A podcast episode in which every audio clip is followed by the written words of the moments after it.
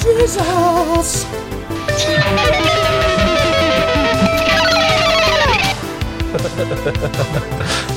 New theme song. This has been Be Rad for Jesus. You're rad. I'm not Jesus. Welcome to the Be Rad for Jesus podcast. We're so glad to have you with us today. Today we are talking about beer and smoked meats. That's super fun. Who doesn't love to talk about food? Also, sort of what we're talking about is that beer and alcohol in, in moderation are somewhat holy. So I don't know, get over that and read your Bible, find out. But um, and and church history. But And then Jesus made water into sparkling water. yeah, into grape juice, which no one had ever had before because juice went bad imme- immediately and refrigeration was a non thing. So, Scott, it's so good to have you with us today, or with me today. It's so good to have me with you today because we are only we host this together. So I'm Brian Yes. Lucas, one of the hosts of the Be Rad for Jesus podcast. Scott Lucas, my little brother, you are with me. We're in the same clothing because we actually filmed this all in one day because we talked too much and it was way too much to be one episode. So we're splitting it in half. Anyway, how you doing, man? Fantastic. I was just gonna say, I don't think I uh I don't know if you feel this way. You're obviously a pastor, I've heard. Yeah. Um and so That's what my church Um, says. uh, I, I recently spoke at my church because uh, I get to speak once once in a blue moon at my church, and um, uh, I, I just mentioned I think um, at, that I don't know if you feel this way. I wanted to, to take your pulse on this. I if you ask me to speak to like a stadium full of sixty thousand people on any topic that I am remotely versed in, I'd be like with like two hours notice. I'd be like, I, I'll do it. I mean. Yeah. How bad could it be?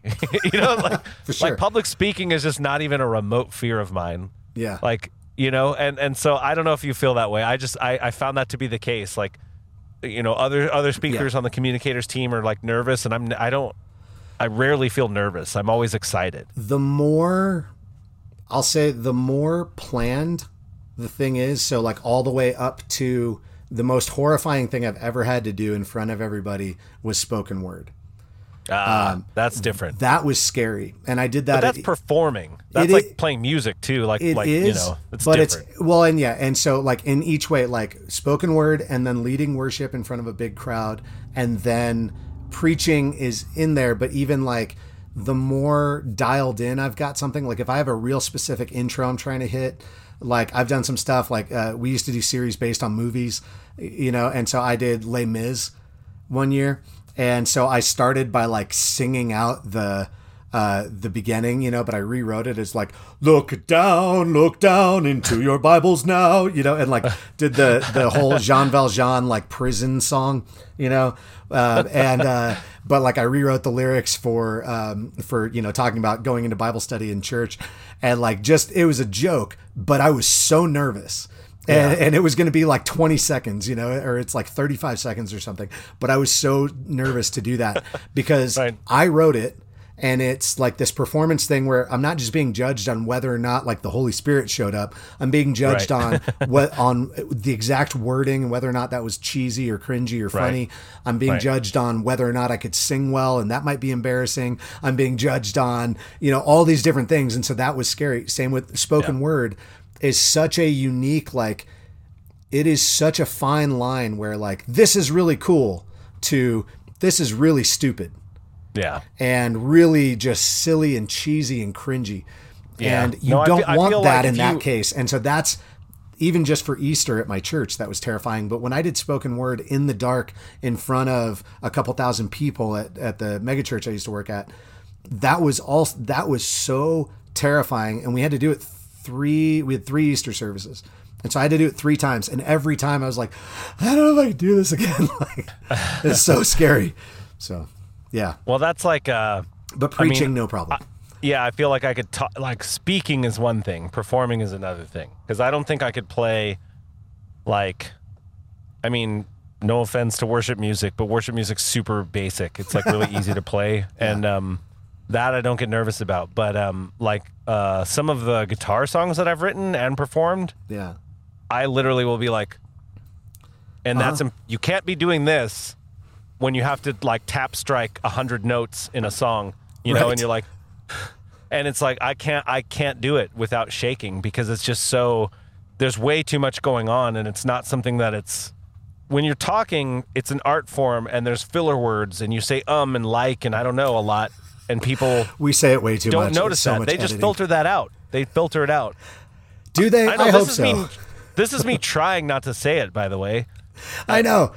I've been working on it too because I say it. I say it so much, and then when I go back and edit the podcast, I'm like, "Oh like my like, gosh!" like like like like like I say like uh, probably. it's not our fault we grew up in Northern California NorCal. hella over it for days, bruh.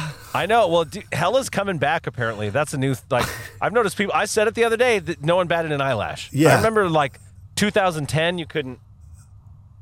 Thank you. Is that a tasty in, Uh, like- In 2010, you weren't allowed to say it. It Yeah. like became a, a like bad thing, and now it's back. Yeah. Because I said, um, I, I said like, oh yeah, it's hella far, and I was like, because it just feels taboo. Because for a while it was our word in It was. NorCal. It was it was our word, and then uh, South Park made an episode about it. yeah, That's why it became, as far as I remember, that's why it became mainstream. yeah. Because it was this weird, like they made a, a Cartman gets obsessed with saying like that's hella dumb, you know, Yeah. and and it just became like this thing. And Man. but when I first moved to and I don't Southern know where it came from. California, when I first moved to Southern California in 2002, 1, 2002, um, it was just becoming like NorCal was a big brand with like BMX and dirt yeah, bike stuff. the nautical stars. yeah, and, and the nautical stars and stuff. And that got picked up by people in like Riverside County and like the 909 Inland Empire. And like living in Huntington. Beach, yeah, everybody was like, "Oh, the Hella Bros from the 909." Yeah. and and so that was like the flat bill, everything. And I'm like, this just looks like all the guys from Northern California. Like these are all the guys I snowboarded with, but they're like, But that's what weirdly sucks different because they live in the desert. Bro, okay, like here's my impression of a bro in Tahoe. You know, it would be somebody who says like shredding the reppies on the Narnar rad. You know, um, fluffy white goodness, bro, and.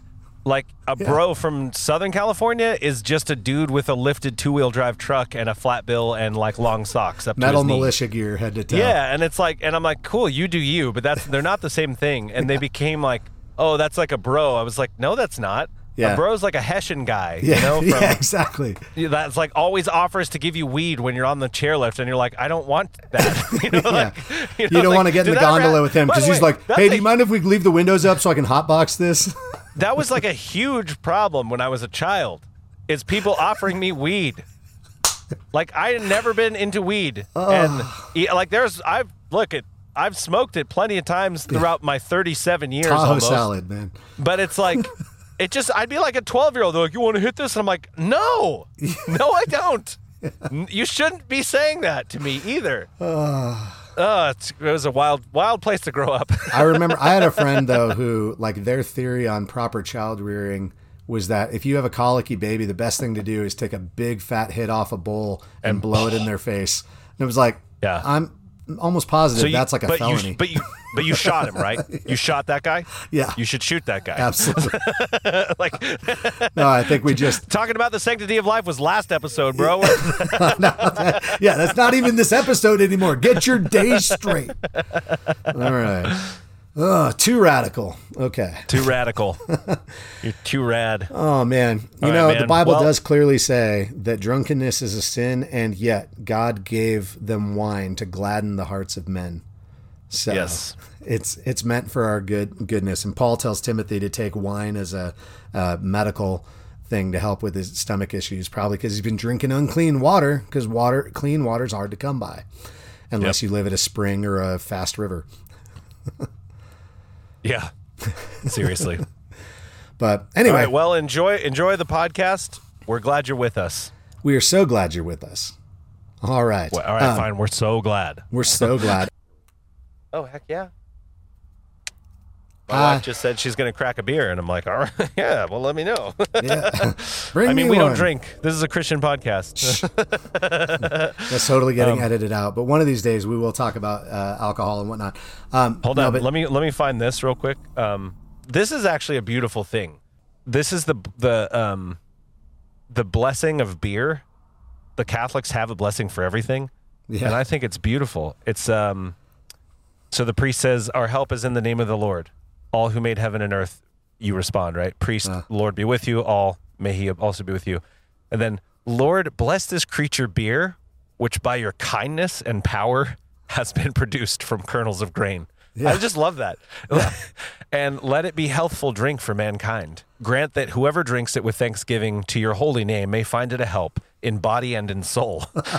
like through Christ our Lord, amen. I'm like, that is so beautiful. They have one for wine too. They like they have one for every like bread. I'm like, these are I want to get in touch with this. This is so Right. cool. So so on that note, so my kids have started watching. Um, I think it's on Amazon Prime. It's um, Tudor Monastery Farm.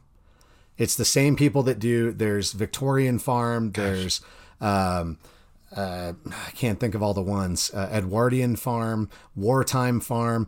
It's basically this like couple of uh, British historians who do these different time period, uh, you know, where they do a year in the life of. And so they like for Victorian Farm, they went to a place that had all Victorian era stuff. They fix up a house, they get it running again, they get the estate going, they have the farm. They only use technology that's around at that time. So you know, Oh, cool. Victorian, it's like sort of steampunkish on some of the stuff. Right. It's like, oh, there's a steam engine for this. Lots of people lost hands to this thing. Here's why. And So it's just just a like belt yeah, it's like this gnarly. It's like those those uh, metal cruncher looking things, but it's running at like yeah, it's running at like 400 RPMs, and you're like, holy crap! and that thing looks like it would just rip an arm off, and they're like, yeah, yeah, I got it totally scared enough does. at the brewery with those rakes that would come on. It's like I would look in there and like I'd be cleaning them, and you just have one of those moments where you'd be like, you know, Yeah. shudder. Well, and so they're um, so they're talking about um, on uh, Tudor Monastery Farm. They're talking about the Tudor period, you know, the Tudors, and in a monastery, and how the farm was part of everything. And as they're raising grain, they talked about like all the different things they do with barley, and and the way they made ale, and the way they made mead, and Wow. the fact that like they had, um, and she's like, it shows this girl brewing beer, and you know Wow. this was by the monastery and as she's doing it she pulls it and she pulls like half of it out or, or a good chunk of it out and she says this is the this is a lot stronger it's a lot fresher in the process it's a lot darker it's going to have a much higher alcohol content this is more of your dinner dessert beer you would only mm. drink this at mm-hmm. night mm-hmm. when you're more okay with getting a little drunk or, or having a buzz.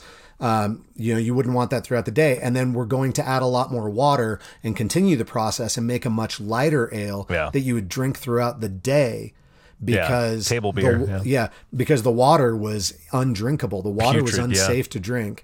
And Yeah, so beer saves was- the world a couple times because Yeah. of that reason. Just because it was boiled, they didn't know. Exactly. And so that between the boiling and the alcohol content, that it it kills off all the stuff And the that hops. makes you yeah, and so it kills off all the stuff that makes you sick. And so they had they drank ale all day. And they, Mm-hmm. Even the kids, like everybody, they were like nobody drank juice because you couldn't keep it from spoiling. Nobody drank water because it was unsafe, and they didn't understand how to purify water on its own. Right. They knew water's fine once you process it into beer. Well, then it works. And so that it, it was a really cool thing that like this and they had some of that kind of stuff like they praised the Lord for the harvest and the results, you know, of the harvest or the beer and the ales and all this and I was like That's fun. This is kind of awesome. Yeah, I, I know. There's um, uh, uh, there was some someone mentioned that like there there perhaps might have been, um, that time of history like there were hundreds of years where beer was pretty much the only safe, unless you had like spring water. Like people did drink. There was clean water. It's like no water was ever consumed. right. But um, a lot of times it would be like, hey, you know, or would you like some wine to refresh you from your trip? And it would be like watered wine or something. And there was somebody was saying who was like, how many IQ points do you think the populace was down? Because they were literally drinking like all day, every day. Like you said, Yeah. even like seven year olds, it was like, have your beer. And it's Yeah. like, it might have been two or 3%. It's, but it's not an insignificant amount to constantly be consuming, Right. you know? And so it, it's an interesting, and, and like most people, from what I understand, they couldn't afford the stronger stuff because that was actually, you know, what you know, a lot of a lot of breweries did something called called a gyle, which is mm-hmm. get you strong runnings. You'd make a whole beer out of that. You'd take your second and third runnings and maybe make two other beers. And um, runnings meaning like when you wash the sugar out of the grain and separate the liquid from the, from the actual grain. Mm-hmm. That that gets weaker obviously as you go on, and so. Um, you It's know, like so sometimes you divert different portions. Like you might save a portion of the very strongest, and then Hmm. uh, you know make a beer, and then do your second runnings, and then mix that portion back in, so you don't lose all your you know efficiency in the whole system. And so eh, they were very smart about using all the meat off the bone, and Yeah. You know the the, ba- the basic process was the super an hour long boil that basically saved the world. You know, Yeah. I mean, well, and, and she was saying that oftentimes you would have a brewery right next to a bakery because they Yeah. would use things off each other because the brewers, um, the yeast foam that's coming off in the early stages is is Yeah. what they would use to make the bread to start the bread, yeah. and to start as the bread starter. And you know so they still was- use the the same yeast that they've that like in uh, Anchor Brewing in San Francisco. They've been using the same yeast for like 90 years yeah because they they top crop it and that's like the freshest. So they literally just top crop it and then ge- and then generate more and then use that and then top. So they've never restarted anything. It's it's wild. Yeah. So So that- all, okay, all well, of that, was- stuff is super So so now a beer a beer a, a beer interlude. So, beer lewd. Um, in, in beer lewd. It was funny because I went to uh, I went to Sour Cellars Brewing in Rancho Cucamonga. I was right across the street from where Corbin does his Urban Ninja class, and um, I want to do they were urban uh, ninja class. I, I, I was like all this stuff. I, I can honestly say I've forgotten more about brewing than most people know because it Yeah. Mm. all just came back to me. Like I was like I haven't thought about these words in so long, and then he starts talking about because he does this very very tricky process called um, decoction. So Mm. it's where you take the like once you have all the grain and the water mixed in your mash, you take a portion of everything. Oh, the, Mm-hmm. Yeah. just the whole thing, the whole mash. You put it in the boil kettle and you like caramelize it and put Mm. it back. And that heat, that's how you get the, excuse me, that's how you get the temperature up in the mash rather than having hmm. an open flame. So then that's how they would do these things. And so you get a double or triple decoction and it would add this like honey caramel flavor that was like only a tiny portion. Yeah. And that was like what made those like German lagers so good because they would have that little like, how do they get this? And that was like a Maillard reaction from like cooking. Hmm. And so he does that. He does he it's it takes like 15 hours, you know, to like make one batch of lager. And it's it's so worth it. it's so good. That's awesome. But we were just talking about stuff and I just I was like all the vocabulary, all the, I was like, "Oh my gosh, I can't remember. I I haven't thought about this stuff in years and it just was like that. It just Yeah. came right out. Man, So that was fun.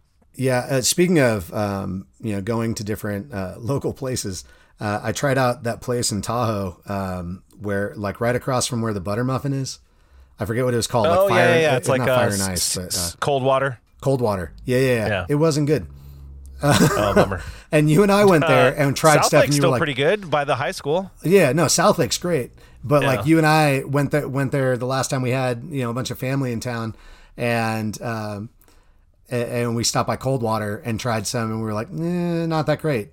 And I remember I remember you talking about like this is not good, this isn't done right. Like I can see what they did wrong here. It's not very Yeah. good. And that's how it tasted. Like I felt like this feels like amateur beer, but like, you know, our brother in law brew, still brews beer at home and like everything he's made is better, honestly is better than the place I had. I hate to like just bash Yeah. on a, a local spot, but it just like I feel like they're they're way overpriced and it and it's never like it's been a disappointment It's, every time. yeah, I've it seems like a tourist trap. Yeah. yeah, it, Well, it totally is. But but South Lake, man, everything I've had from them is really good. I know. They seem like really nice people too. It's Yeah. it's funny. Like yeah, it- you know that whole process of just. It's like anything. There there's like a minimum level, which is just like, do you understand the point of what you're doing on a brew day? Right. You know, and that's not reached by a lot of people. like there are people who have brewed their whole life and don't know like why you boil beer. Like if you think about it, it's not an intuitive. Why would you have to do that? Like Yeah. uh, it's, I've already got the sugar.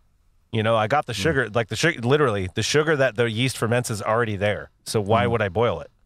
And it's people don't. Uh, you know, it's like it. You could ask probably ten brewers, and maybe five of them would know even four of the reasons. And so, you know, there, there's a lot of things. It's like, but um, this is why I'm kind of a bad teacher with a lot of things because I would have employees ask me like, "What temperature are you mashing at?" And I would say, uh, "Why do you ask that?" Because there's not just one answer. Right. you know, this beer today is this reason because you know Yeah. and so there's but everything's like that when you get into it the unfortunate result is you can get by being you know just here are the steps and you can make decent beer until something gets a little off and then you if you don't know you need this much knowledge Yeah. to fix a problem this big Right. you know because Well- it's like well uh, you know it's very much like cooking. I mean, it's like you can follow the recipe and do all the things, but until you understand why things happen when they do and what the purpose of those things are, Yeah, like you don't the, if understand you add salt first wrong. or later.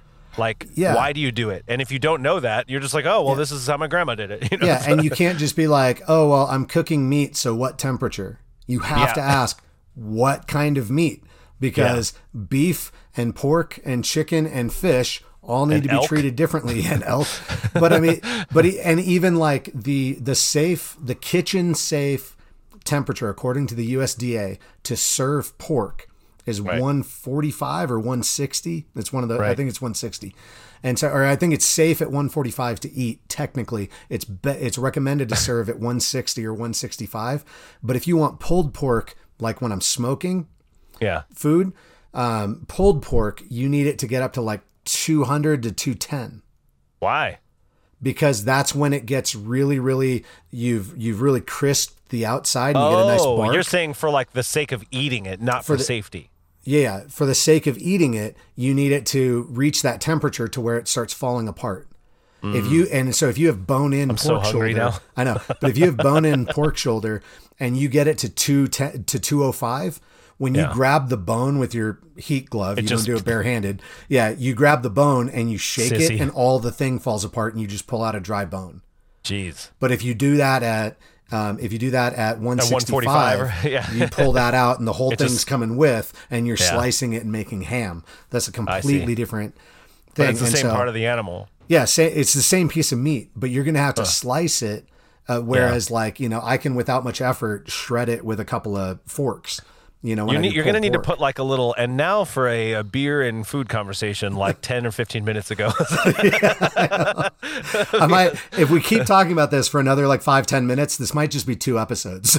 Yeah. we'll- I can, we'll be I good can for the literally uh, next like, one. here, I'll, I'll upload like um, Scott's honey blonde recipe and then you can give your, uh, your pulled pork recipe. Yeah. Oh, dude, I'm I'm I gotta say, I'm actually I've got it down pretty well now to where I can make really good pulled pork. And the thing I've um the the thing I've noticed is uh, there's two spots with pulled pork when you're in a smoker where you Mm-hmm. hit like a plateau.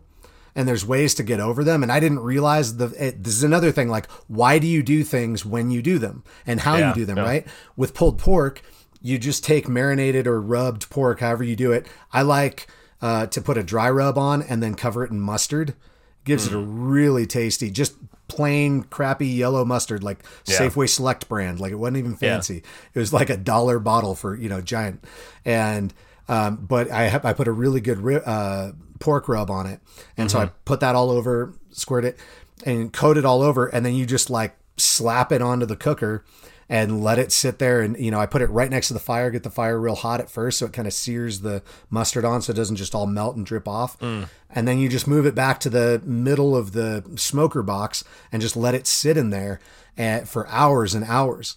And then and you let it get all the way up to like 150 and that's your first and I forgot about this I just knew at 150 I'm supposed to wrap it and I forgot mm. why but at 150 you hit a plateau where if you don't do it if you don't change anything you can keep all other settings the same and the temperature inside the smoker can be well over 300 degrees and you still will get your meat with your thermometer stuck like deep in the middle it will sit at 150 for hours and never move and it's the weirdest just thing because it's like you just- evaporating off of the top or yeah, something? and or, yeah, and the evaporation becomes so efficient that all you're doing Mm. is drying out your meat, and you're not, and it'll be hours Wow. until that whole, you know, because you're cooking like 10, 15 pounds at once, and yeah, so that's kind of like if you're in an ice bath, you get a sh- you get like a it's called like a heat sheath. yeah, Where like if you just sit still in ice water, you actually like it's not as bad as moving around. right. Like if you were in a perfectly because you're still not getting pool, fresh because you're warming you, up the your, water your right skin will you. just make this little layer of heat around you, and then you it's actually just like ah,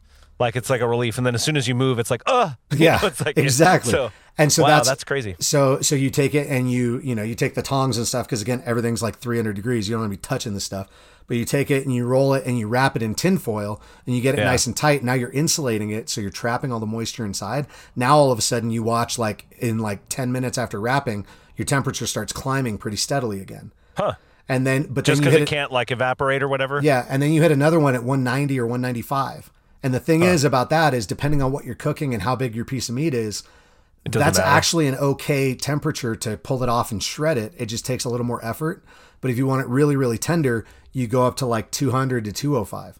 And so I And that's when you get a flamethrower and you just yeah no and so so that's when like for me like there are a lot of different ways some people just wait it out some some people choose not to do it that way or have other methods i like to superheat my box again and just shove it up against but like dude Hmm. every time i've made pulled pork but like this last time uh, we did pulled pork sandwiches for a meeting we were doing for church and pork chop sandwiches. yeah. I know. Every time. Every time. You're not cooking? Yeah, I do. All right. So you can't quote the rest of that. Fensler Films. Uh, G.I. Joe. Yeah. Um, but we, uh, I, I think that every time I'm smoking pork, I just, I keep say, playing that video in my head over and over. Um, I see the guy running around the corner. oh, what the? You know. Um, but anyway, uh, we served it and everybody's like, "Oh, okay, cool. Barbecue pork sandwiches, no big deal." And they go up and like I think everybody had at least seconds.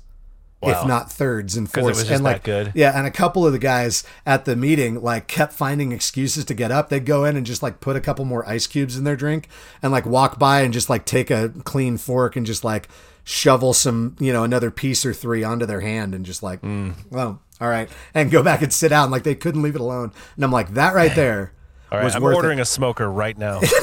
dude the one i got was like a super cheap and i got it for free but it was a super cheap offset smoker and oh, so it but takes you have to tend it yourself. so you have to tend it but i'm i'm the kind that like it, it worked out where that was a night where what time do you even go to bed? well it depends on what you're cooking and how you do it because No, like but I mean in general. Like I feel like you're a late. You're a, you're a night owl. I am. So like I often am up well past midnight. But but I um with that one, I totally mistimed how long it was going to take because uh, I got freaked out. I forgot about all of my things, why the plateaus happen. Right, right, And so right, when right, I got stuck at my temperatures, I freaked out and like You forgot to like. did a bunch of stuff. Yeah, so I was anticipating it taking like 15 or more hours to to smoke, and it really only took about seven or eight. And wow. so, um, so I was fine, but I ended up staying up all night. I started it at like 9 p.m. I finished around eight o'clock or uh, seven o'clock in the morning, and then I like sh- let it cool down for an hour, shredded it, and then passed out. What I could have done was just gotten up early and it would have been done in time, but I didn't want to take that risk and get plateaued Yeah. at the wrong temperature. No, yeah, or like yeah, something Yeah. bad happens to the smoker or something. Yeah, everybody's showing up expecting food. and I'm like, I know, it, you know, it's like the time when we were kids and mom cooked a roast and then the dog ate the entire thing right Yes, before everybody or- came over. And it's like, time our- smells great, cool, we're having pizza. You know? yeah, exactly. um, or the time our uncle made goat. Oh, Um, that was so terrible. it was like it was it was like steak flavored bubble gum. yeah, It was just it, it needed because that's that's something where you cannot eat it unless it's cooked for like eight hours.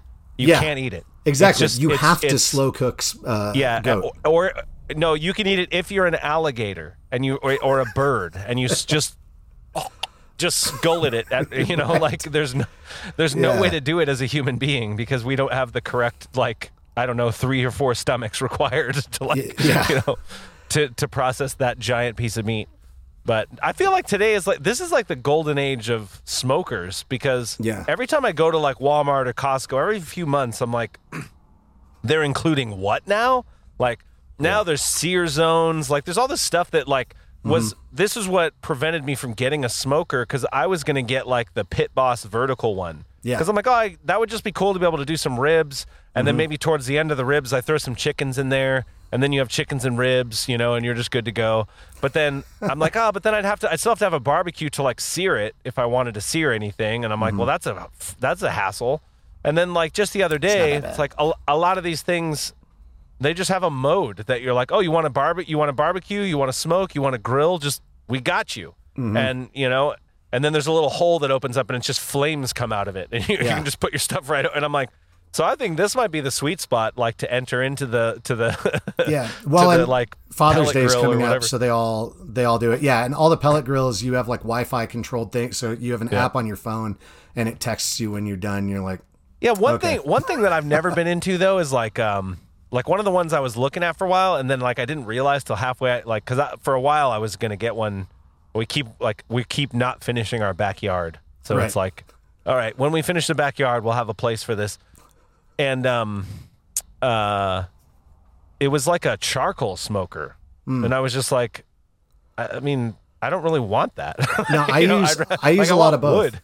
I, I use a lot of both, Well, and that's really, the beauty of the offset, though, right? You can put whatever you want in there. Yeah, you could well, burn. You no, can but burn it has pine a- needles in there, and it, no, because it has a, a chamber where it the offset is a smaller barrel next to it, Right.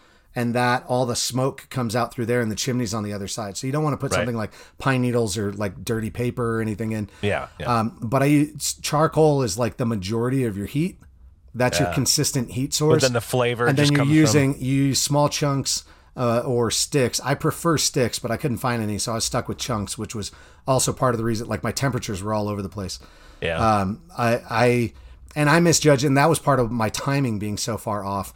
Was um, and I'm going to make this spiritual in a second, but uh, that was part of my that was part of my timing uh, being way off. Was I was cooking at a much higher temperature than I normally do, and I was cooking at like 350. And I really the last time I did pulled pork, it took me like oh like 13 hours to cook a smaller piece than I did this time, and uh, and but I cooked it at like 225 to 250 and so like 100 degrees lower but it's still higher than you need to cook it. But it ta- it really slowly brings it up to that temp when it's just barely over that right? You know it's just like when i want it to be a reasonable temperature in the car when it's freezing outside i turn it to high you know and it's Yeah. like set to 85 it's like yeah that's you know 85 degrees warmer than it is outside you know so it's gonna it's gonna heat me up quicker than like yeah 40 Right. would be an improvement but i'm not Yeah. i'm not looking for that slow roll yeah yeah. but Yeah, I don't want to go to. I don't want to go to. I don't want to go to zero from negative ten. You know. It's Yeah. like, I want to. I want to go to comfortable. yeah, yeah. But I think too, um, you know, something that one of the things that I really love about doing this, uh, Callie had wanted to camp in the backyard and test out our camping gear, and we're like, well, we're going to go camping this summer, so we need to test out our gear. So we pulled out the tent and everything else and set it up, and we're camping. You know, we got the like night sky apps. They're looking at constellations and stuff, and and they're doing all this, and I'm sitting there with my solo stove in front of me, you know like so i got the fire pit in front of me i got the smoker to the next to me and i'm like you know the thing i hate about having a campfire is having to go to bed and leave the fire alone like i just want to keep stoking that thing and Right. chilling next to it you know and just like you know have a beer have a cigar do whatever you know and and sit and enjoy that thing and then and then have the smoker so i love the offset smoker with the wood because i want to play with the fire you know Right. like i want to keep that- doing that whereas I feel the with same a way. pellet That's- smoker i'm like I don't want to. Yeah. I don't want Rosie the robot. It's an oven. to tell It's me when my.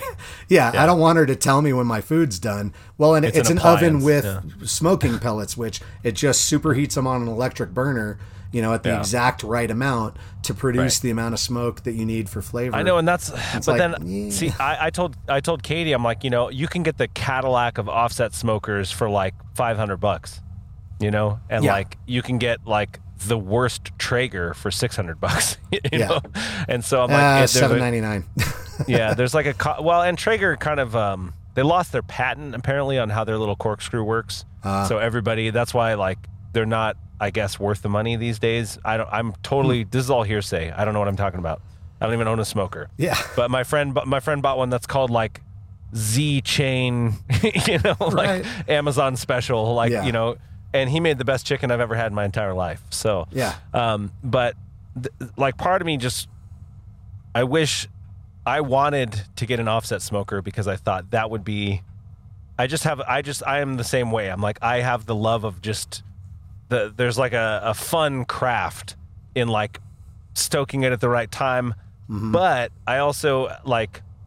I'm like you know, what I really want it for is to just be able to invite like 50 people over and just be like, all I have to do is spend four hundred thousand dollars on beef, and then, you know, for like two racks of ribs, and then, you know, like, and then and then like I, I put this, you know, I'll, I'm going to bed, throw it in there, set the thing, and then, in the, you know, by the time everybody comes over, everything's going to be rested and it's going to be fantastic, you know, and, th- and I'm like, that's really what I want. So I, I think if I go that route, I'm probably going to get a pellet just because I don't think I would be up for the challenge of, you know, doing an overnight cook on something that takes, you know, a lot of time to get, you know, tender or something like a brisket or something that takes 13 hours or something, Right. you know. Well, and I mean, uh, the alternative is you get up really early and you start it. And I know a lot of guys who do that. They're going to cook a brisket, you know, that's like a 25 pound ginormous hunk of beef, and they're going Right. to throw that on, and you know, 30 pounds of beef, and they're going to they're going to throw that on, and it's going to be,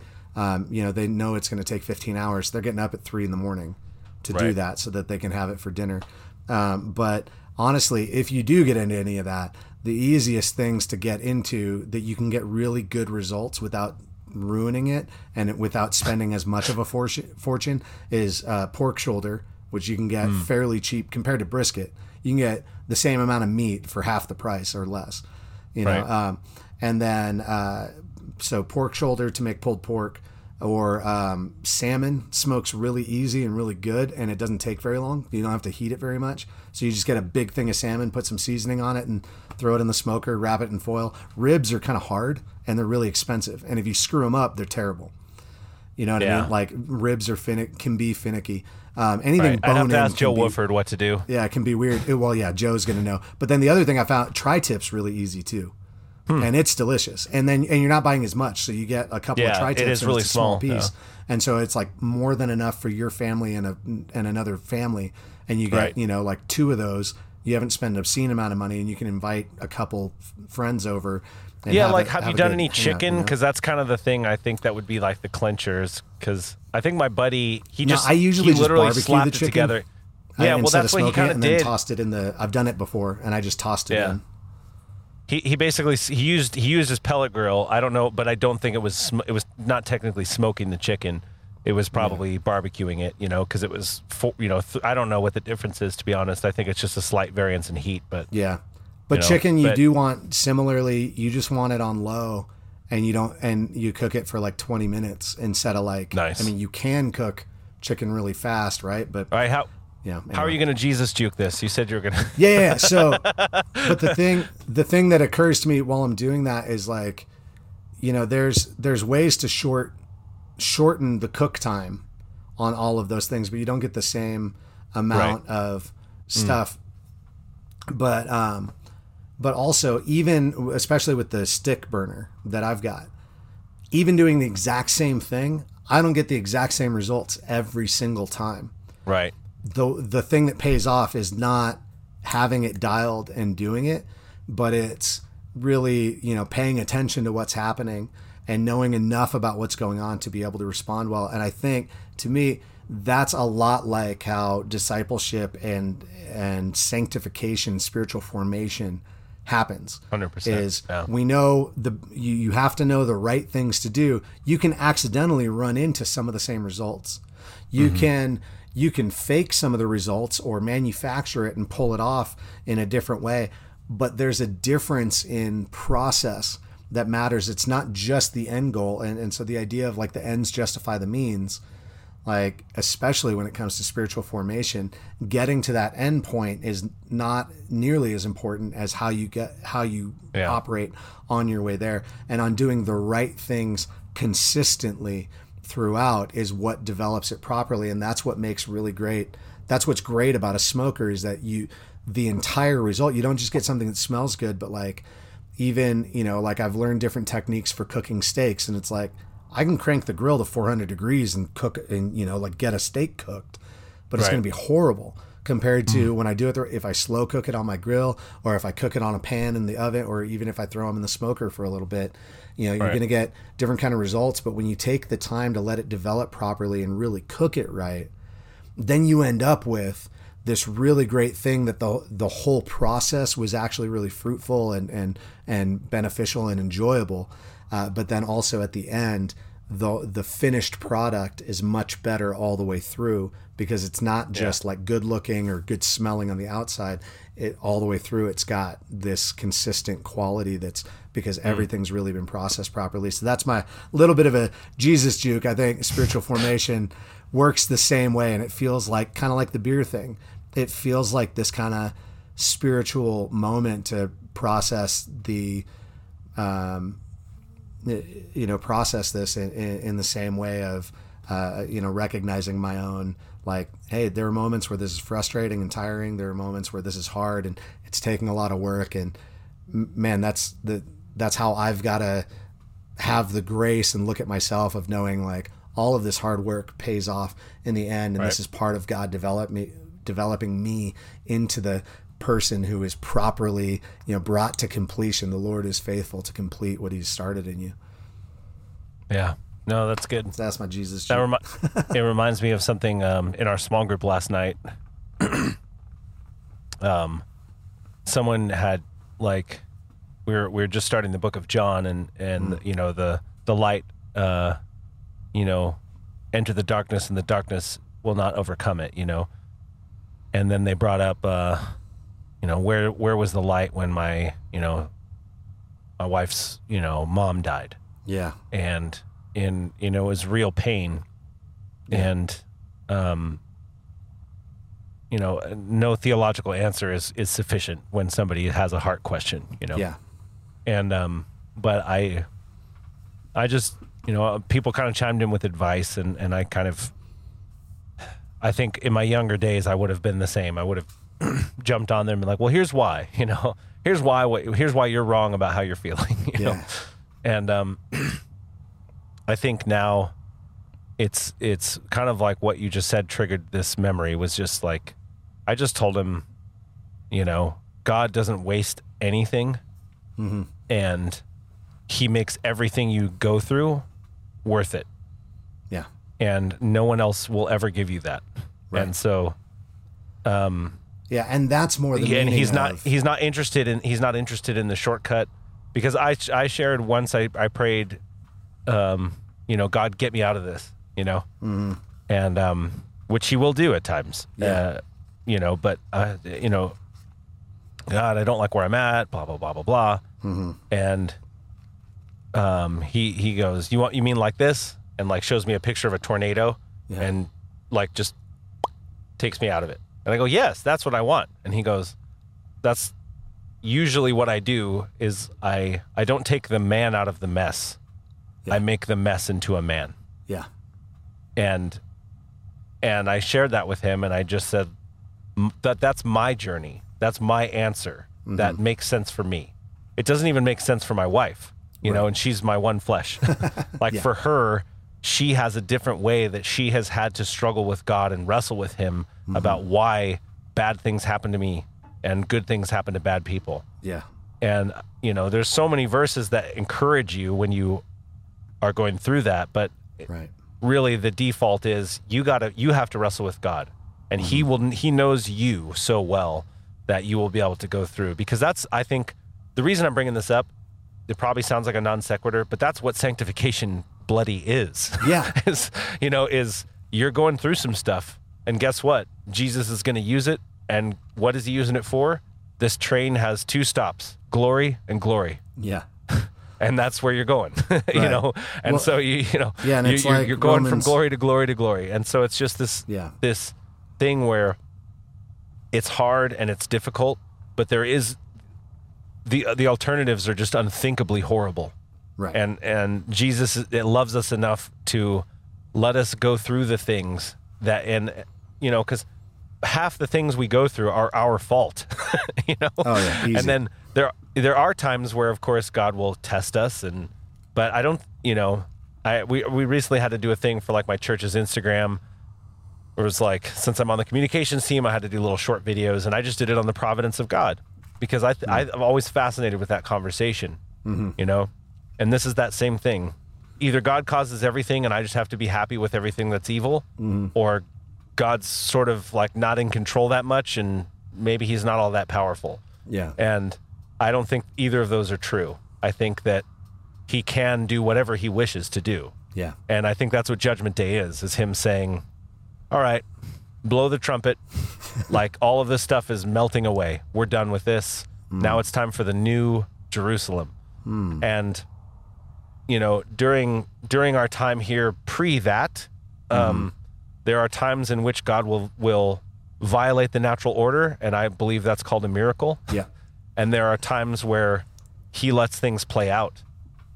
Yeah. And you know, and and it's not always comfortable. And and I think he's more much more interested in the journey than keeping his children in a bubble, you know? Right.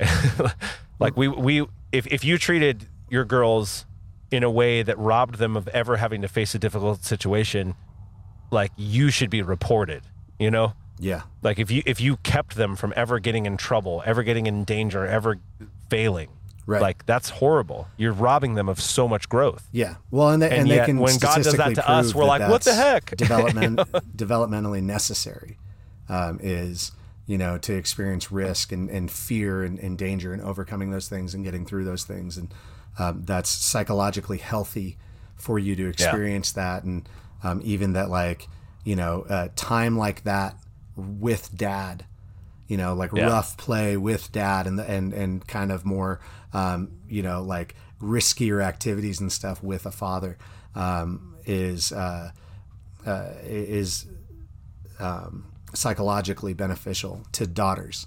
Um, to girls that you know um, and so that's something that i've kept in mind with my girls like i've got to you know so taking them to the skate park and getting them to learn how to drop in on their scooters you know when they were little like like that was that was a big that and i didn't realize it at the time. I was just like this is going to be fun. You can handle it you know but then like looking at it later i'm like oh yeah like here's all this stuff that actually says developmentally that was kind of necessary for them to develop properly um, to be like that. And and to the thing you were saying to that guy like like what you're talking about is exactly the meaning of Romans 8:28 where it says we know all things work together for the good of those who love God who are call, called according to his purpose.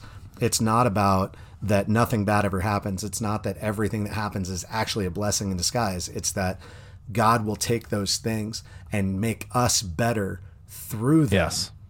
Yeah, I use that in my little- that, yeah to make us better through that thing that that that testing that's one of those uh, moments where where as as we continue to turn to god there's a development of character and, and that perseverance produces Mm-hmm. holiness in us and those things um, those things Well, I follow used- I used that- the way we walk through it.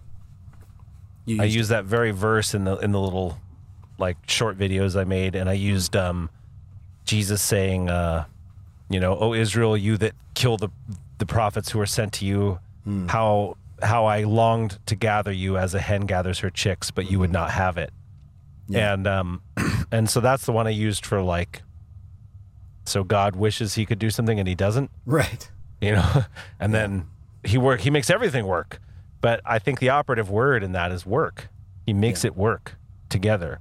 You know i had a coworker who blessedly when i had one of my first jobs when i moved to southern california was a was a christian man and a great man of god. And um, we would have these talks because he would he worked until about 11 and that's about when i started at night because i was graveyard and he was just like um, what did he say he was like we would we would get into all kinds of talks. He was a cool guy, but I think it was him or me. We were having a discussion once, but it was just like, you know, God is he's so good at just redeeming a a bad situation that we're tempted to think he caused it. Mm. You know, it's like a, a a- heroin addict, you know, becomes a great evangelist to heroin addicts. Yeah. And we think, well, good, God got him addicted to heroin, to, and it's like, whoa, Yeah. pump the brakes. I don't think that's true. You know, I just think God is so good at redeeming that it just seems like, well, this must have been the plan. And it's like, mm-hmm. nope, right it was not. You know, God's best and highest calling for that person was not heroin addiction. right But it happened, and he's so good at redeeming. Well, like, look at Paul. Paul was a Christian killer. right You know, that was like his thing. like, Yeah. and like people were afraid in the in Acts. Oh my gosh, it's Paul. You know, or Right. Saul. It's at the time. Yeah. it's Saul. He's gonna kill. Like, I'm not talking to him. You know, like Ananias, I think was like, I'm not going over there. yeah And um, and that's because he killed Christians. That's like his job. Right. And then God was like, okay, now you're gonna write you know, two thirds of the New Testament because your ministry is going to be so powerful. So did God make him kill Christians? I don't think that's that's not the takeaway. The takeaway yeah. is the ministry God gave him. you know what I mean? Right. The takeaway isn't why did how did he get there? It's like it's always look how good God is. Look at how God can take a situation from, you know, somebody who is so depraved and awful and then he flips it around, uses everything that that they were awful at and then goes, "Hey, now you're going to minister to the broken and you're going to be powerful." And it's like, "Whoa," because you you relate to them more than anybody. So Right. You know, that that's that's the power and amazing thing of God with hardship and anything, and and is that it it like you said, it takes time. Mm-hmm. There's no shortcuts, and the end result is always worth whatever you are put through. Yeah. Amen. That's good stuff Amen. right there.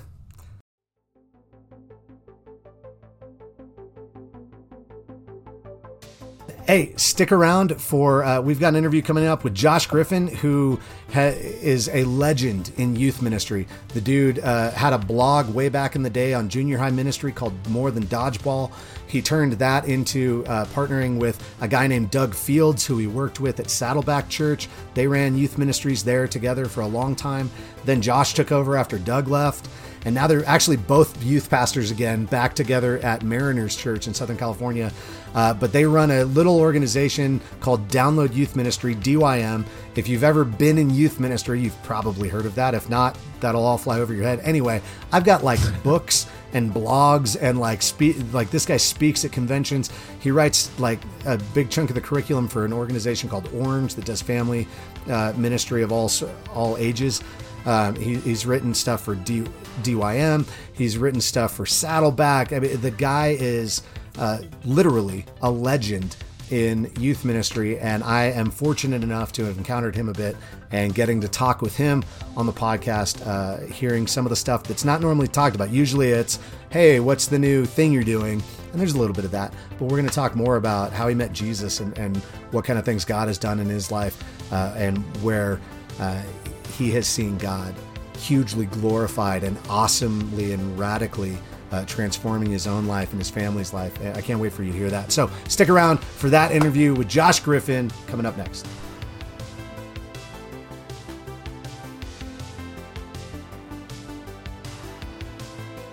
Hey, I'm here with Josh Griffin. So excited uh, to talk with him today. Josh, how are you doing, man? Welcome Dude, to the Be Rad for Jesus podcast. Thank you for having me on, and I'm doing great. It's a great day. I just got back from a, a pickleball trip, which uh, I've never gone on vacation before, nice. just for like pure relaxation. And you know, we always yeah. have an agenda. We're sightseeing, we're visiting family, something. And uh, yeah. we just played 30 games of pickleball, and we were on the river the whole time. It was a nice. glorious, a glorious day. So I'm doing great. That's awesome. Okay, so uh, tell me about. Uh, I've heard of pickleball. I don't think I've ever played it. Tell me about pickleball. What is that? Well, I'll be honest with you. I didn't expect pickleball to come up so early in the show, but I'm happy to talk about it. Uh, it's the fastest growing sport in America. It's like uh, a combination of ping pong and tennis. And is that a real thing? It's the fastest it, growing sport in America. Fastest growing sport. Google it. Google it. It'll show up. I'm gonna. All right. no, it's a great sport. It's it's uh, it's honestly it's been around for like 50 years, and old wow. people used to play it, but it is sweeping the country. All right, man. Well, hey, people, you heard it here first. Pickleball. Uh, go check it Pickleball. out. Pickleball, it's a thing. Um, yeah, that's awesome, man. Uh, it's so it's so good to take that time and actually get a real vacation. I know what you mean about, uh, especially being in youth ministry. Yes. Uh, it, the temptation of some people to treat every camp and mission trip and uh, conference or anything like that as vacation, at least in their minds. And so, whether or not that actually gets held to you by your leadership or anything else, although sometimes I know I've heard that happens, but it, it's so hard to be like, yes, I need a vacation. I know I haven't been here in three weeks, but I was I did two camps back to back and then went to another continent on a mission trip. I'm ready for like ten days of sleeping. So exactly. don't call me. I try you to go somewhere it. like Yosemite. Like I'm going to go be in a canyon where you couldn't call me on purpose if you wanted to. Yeah, the only problem is I have T-Mobile, and T-Mobile doesn't work at my house, but it works incredibly well in the most remote places in the country. So I could be in the middle of nowhere, and we were. We were in Mexico in the middle of nowhere, and my phone was the fastest it's ever been in my life. So I'm like, I can't get away. Thank you, T-Mobile. yeah. Oh man, that's hard. I had the opposite problem when I was. Uh, I used to have T-Mobile back in the day, and I had to drop them because the only place I got service was about ten minutes from my house. I didn't get it at my apartment. Didn't get my. Didn't get it at my fiance's apartment. Didn't get it at work, and dropped calls most of the way on the freeway. So I was like, I don't than have anywhere I great. go or I could talk Yeah. on the phone. Yeah, it was it was fantastic if I was two blocks from my house at a stop sign. But okay, so uh, we've gotten a little ways into chatting already, and we haven't fully introduced you.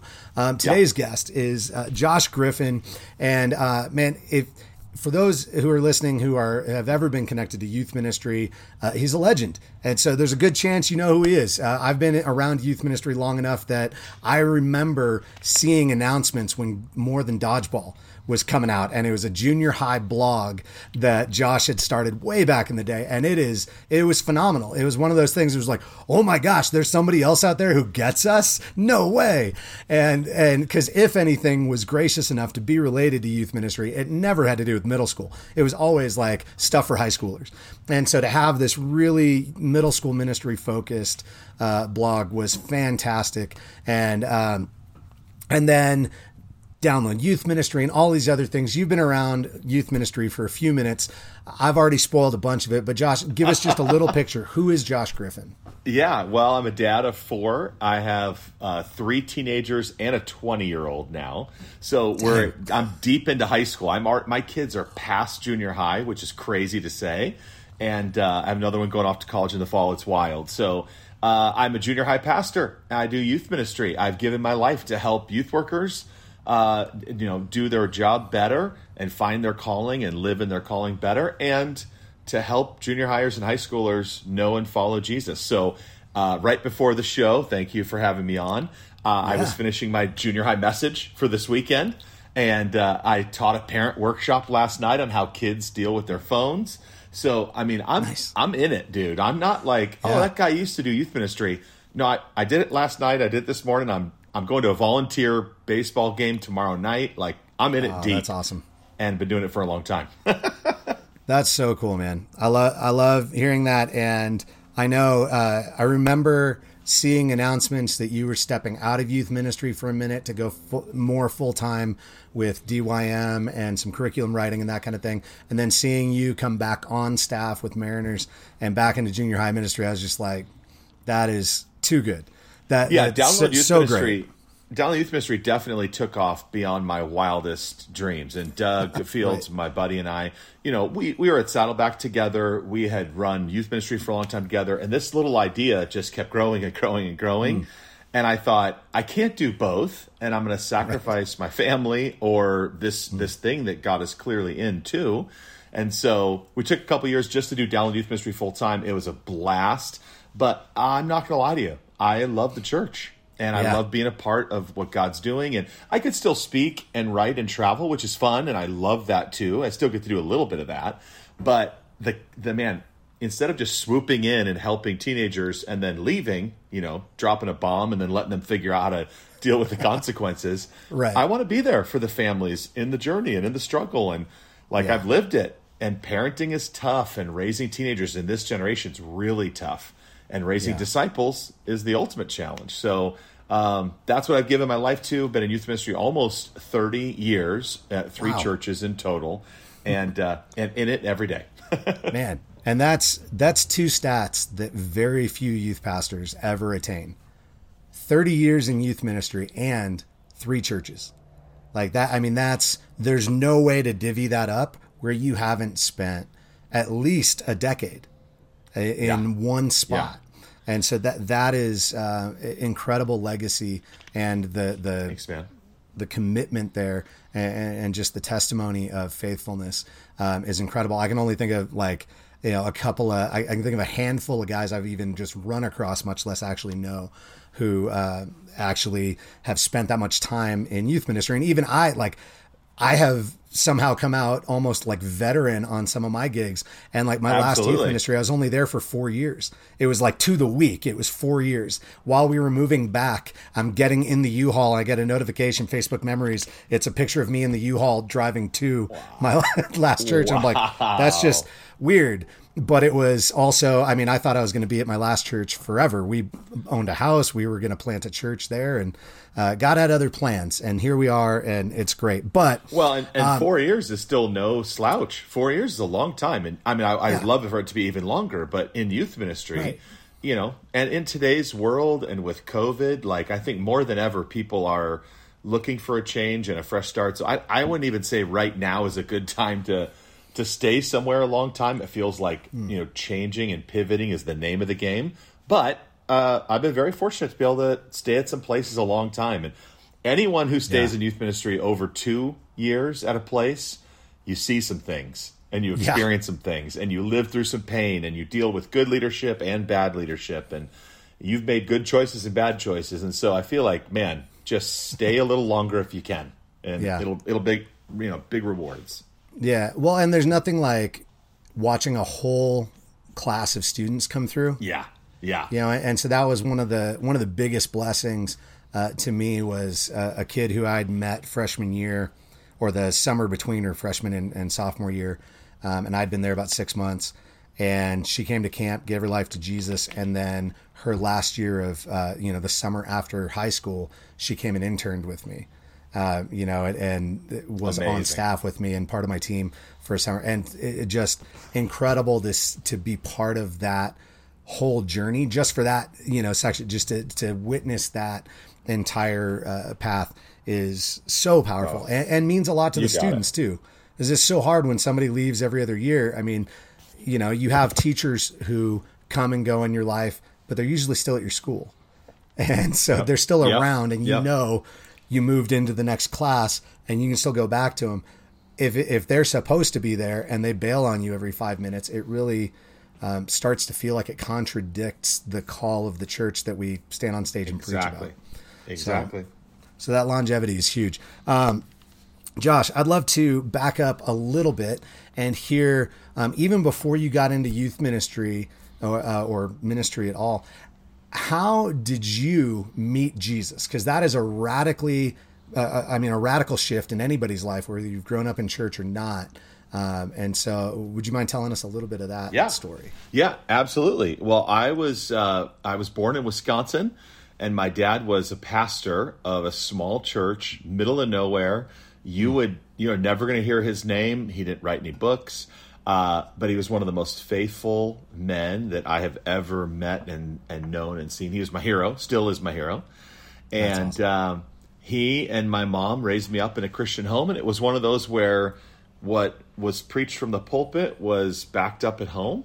And so there was a it was accurate. Instead of you know sometimes a- as christian leaders it can be so inconsistent and you're like that's not real or that's not a real story or i wonder what his kids are like and for my parents man uh, they had, had a fair share of faults they're human beings but man, they loved me and they loved Jesus. And so my parents pointed me to Jesus from an early age. And so one day at church, I, I heard about the, the work of what Jesus had done for me to forgive my sins and to cleanse me. And uh, even at that young age and being raised in the church, hearing about this God the Father guy who loves me and created me, you know, it was easy to see God because I think my parents raised me with the love and the faith that few parents get. Uh, honestly, the kind of parent I want to be. And uh, Jesus changed my life. And Yeah. it was an early age. And I, I wish, you know, sometimes I'm like, man, I, I don't have a story like sex, drugs, and rock and roll. and then at four, at four, I became a Christian. You know, it was like, you know, Yeah. it was like, you know what? God has has given me a lot of favor to to draw me to Him at a at a very early age that I would know Him and see Him and follow Him, and have made my fair share of mistakes and all that stuff too, plenty. Uh, but that like testimony, and sometimes when I share my story, people are like, you know what, mine's kind of boring too, and I'm glad to hear yours. You know, Yes. Because Yeah. it's not boring. It's not boring. It's a transformational power of Jesus in our lives. Um, Yeah. but it just doesn't have like the the same you know story that some people we might elevate more than others. Yeah. But you know when I'm talking to my junior highers, they're in the same boat. They're being raised in the church, and they're like, Right. "That's that's my story too." And so, So um. Yes. I'm thankful for all of all of the stories that God rescues people from, but mine is equally true and equally powerful. Uh, it's just not quite as sexy. no, no, it totally is though. Uh, on on two fronts. Um, one, the the thing you just said about like the the teenagers and and hearing the the testimony of faithfulness and of the validity of growing up in the church and now like yeah and then as i went to school as i did all of these things as i entered the adult world had my own kids and everything this holds up and there, there's immense test, uh, testimony of faithfulness in there. Uh, and conversely, as cool as the radical testimonies are, I remember uh, going through. We used to do early morning Bible studies, and I had a freshman group of guys uh, that we would meet up before school at a McDonald's, and we didn't have any curriculum. And so while we were trying to figure out something else, I was like, "Well, let's watch a few of the I Am Second videos." And so we went through like three, four weeks of that. And by the, I think it was about the third time we watched a video, we get to the discussion afterward, and they were like, "I mean, these are really cool and all, and like those guys are awesome." But dude, like, how can I relate to a guy who's 40 who used to be strung out on heroin and like, you know, blew all his Right. monies on hookers and cars and stuff? And like, he's like, I don't understand that at all. I'm 12. I was like, yeah, you're not. You're not wrong. I mean, there aren't a whole lot of middle schoolers who get that. You know, that's not really an eighth grade scenario of life. Yeah, um, and, and so that that did kind of clue me into oh yeah not everybody's been through and in my head i was thinking the obvious like well if god could be faithful in that then he could be faithful in what you're in Uh, Exactly. but but since those are like you said those are the sexy stories we tend to elevate those i want to hear some radical like prison Right. transformation and those are super cool because god Yeah. can reach anybody but we also need those and as a dad of two i've got twin 11 year olds who are in sixth grade right now. Wow. and so now i have my own youth ministry in my house. And um, i own you know i'm raising two uh, middle schoolers. Man they've known jesus forever. You know Yeah. we baptized them Yeah. when they were like seven. I don't want them to have a crazy heroin rehab story. I want Right. them to have a testimony like yours. I want them to have a testimony of i heard dad preach every week i heard mom preach. I heard you know i saw ministry up close behind the scenes all of it.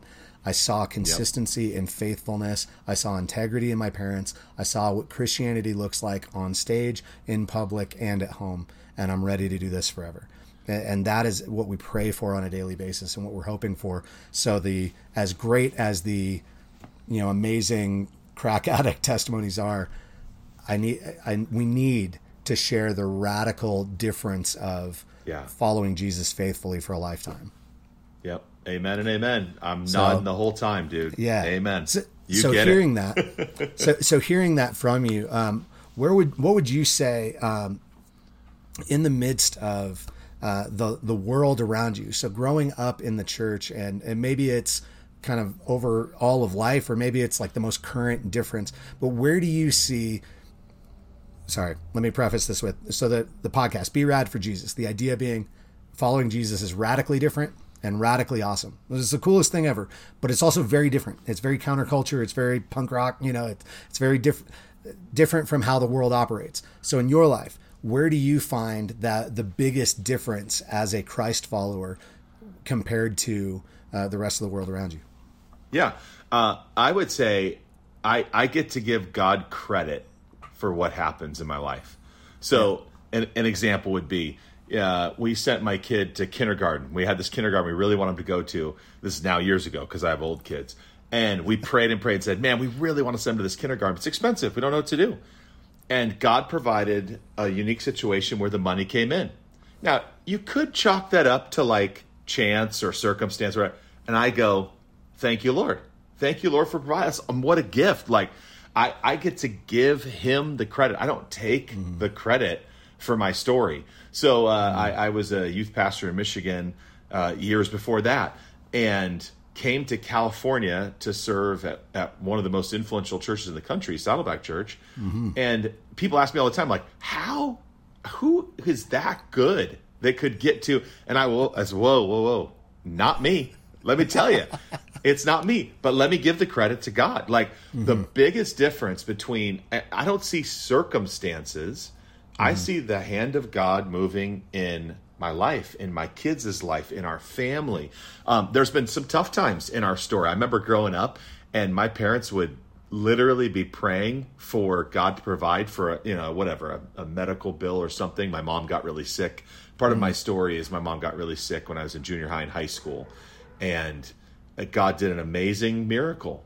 Now you could chalk that up to uh, you know good doctors, and they were good doctors. You could chalk it up mm-hmm. to good medicine. It was good medicine, but I will give credit to the great physician the, yeah. the, God of the universe who cares. You know, Jesus walked around healing people and he healed my mom. So yeah. I remember God providing food for our family when things were tight and money. It, I, I just don't walk around going, what a coincidence. Or can you believe, what are the chances? Right. I would say the most radical thing in my life is being able to point people to the Jesus mm. of my life, the Lord of my life as he provides, cares for, heals. He does miracles, and I want to yeah. recognize those miracles. It's not circumstance or chance or what you know what in the world or how did that ever happen. I go, man, God, and in many times I would say His favor, His blessing. Mm-hmm. I want to recognize that. It's not my abilities, my talents, gifts, and abilities, and even if it was, He gave me those too. So it's not. Yeah. You know, I can't take credit for anything. But yeah, so I, I think exactly. I think that's super countercultural because the, the culture says, hey, mm-hmm. you did it. You achieved yeah. it with hard work and determination. You can be an can NBA star or a CEO. Anything. Yeah. And instead, I go, I am going to work hard and I am going to be faithful. Mm-hmm. But man, if the spotlight is put on me, I'm going to make sure that God gets the credit for what he's done. Yeah. So, and you see this in our culture. There's a few athletes who understand that. There's a few actors who get that.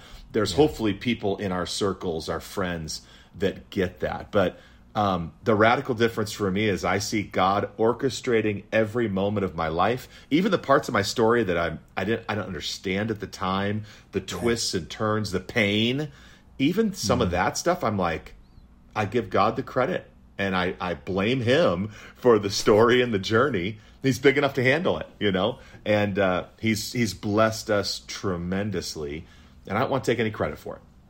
Yeah, man, that's so good. Um, and, and, I think that that humility, I mean, r- wrapped up in uh, you know that the pithy definition of hu- humility being He's God and I'm not. You know, there's only one God, and it's right. not me. Right. It's not you. Right.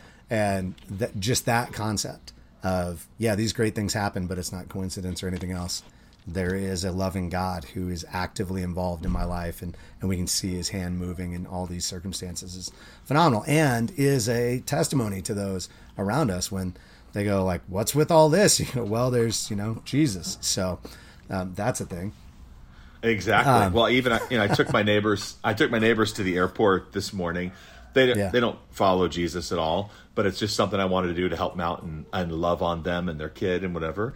And yeah. I just I want them to meet Jesus and I want them to credit and see Jesus working in their life and in my life. So mm. any chance I get to eh, welcome people into that, you know, even when someone says, you know, how's it going or how's your family doing? I, I won't just say, man, the kids are growing up and God's. I, I try to always weave some faith in there so people mm-hmm. go, oh, they don't just have a perfect, squeaky clean life.